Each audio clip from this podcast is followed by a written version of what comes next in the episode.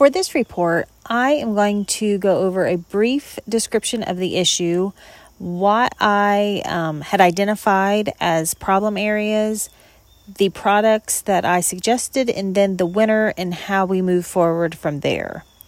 Um, the issue that I had identified is the lack of a good place for documentation of pressure ulcers or the Braden score when the patient is hospitalized. We have learned um, through different research through the weeks that a pressure ulcer bundle has been set forth in some areas, and that has helped substantially. Um, we have also learned that quality documentation um, helps with these areas. It said that interven- intervention reports and modifications to the documentation system were effective in both increasing the documentation of pressure ulcer prevention interventions and in decreasing the number of avoidable hospital acquired pressure ulcers. And as we know, that is one of the things that we struggle with is having these hospital acquired problems that we may in turn have to report out um, if it would get too bad. We also know that automatic or automated, um, should I say, systems help in this area. We have learned that through the weeks. And then lastly, one study studied patients that were only hospitalized once. So, with that occurrence, how many of those hospitalized one time developed a pressure ulcer?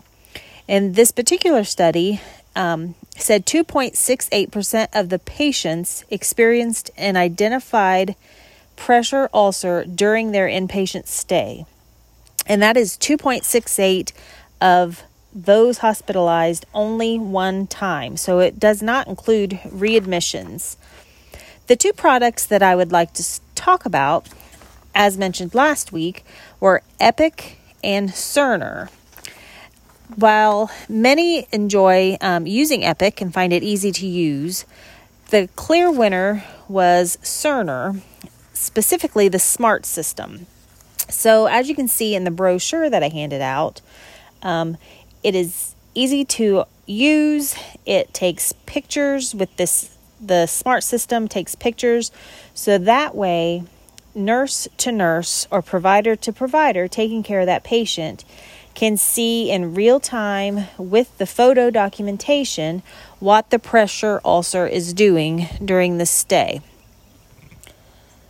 So, how I choose to implement this is I think that we should have an education during orientation. So, every every nurse that comes through our orientation is expected to complete, obviously, some um, education for our computer system or EMR.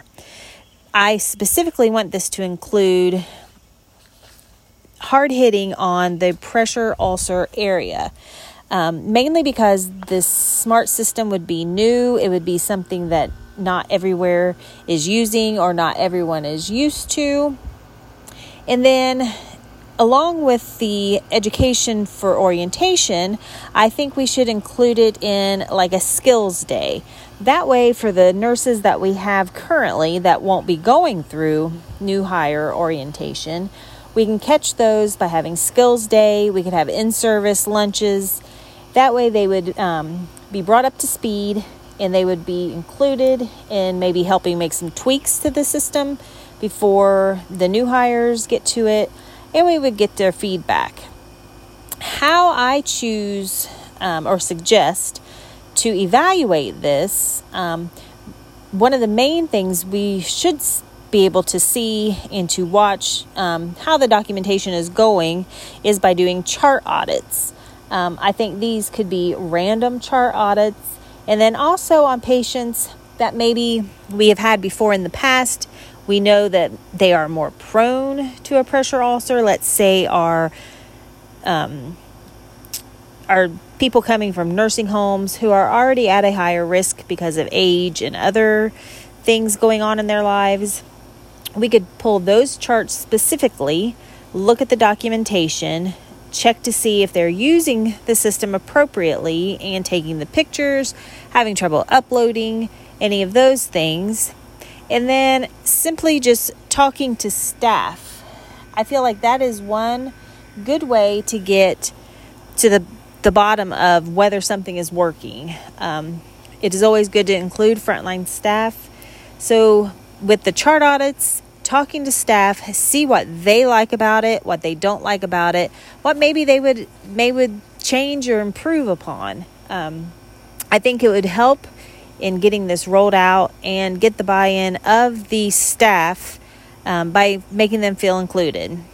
Thank you for taking this into consideration and um, feel free to look at the brochure that is attached. Thank you.